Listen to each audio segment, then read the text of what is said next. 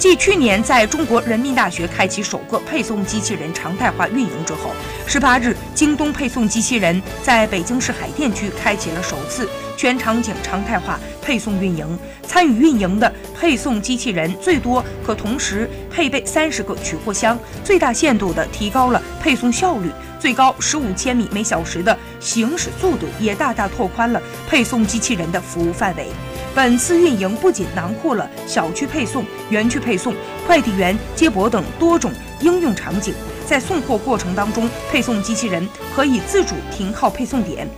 自动规避道路障碍与往来车辆行人。准确识别红绿灯信号，并做出相应决策。在即将到达目的地的时候，后台系统将取货信息发送给用户，用户可以自由地选择人脸识别、输入取货码、手机 APP 等三种方式取货。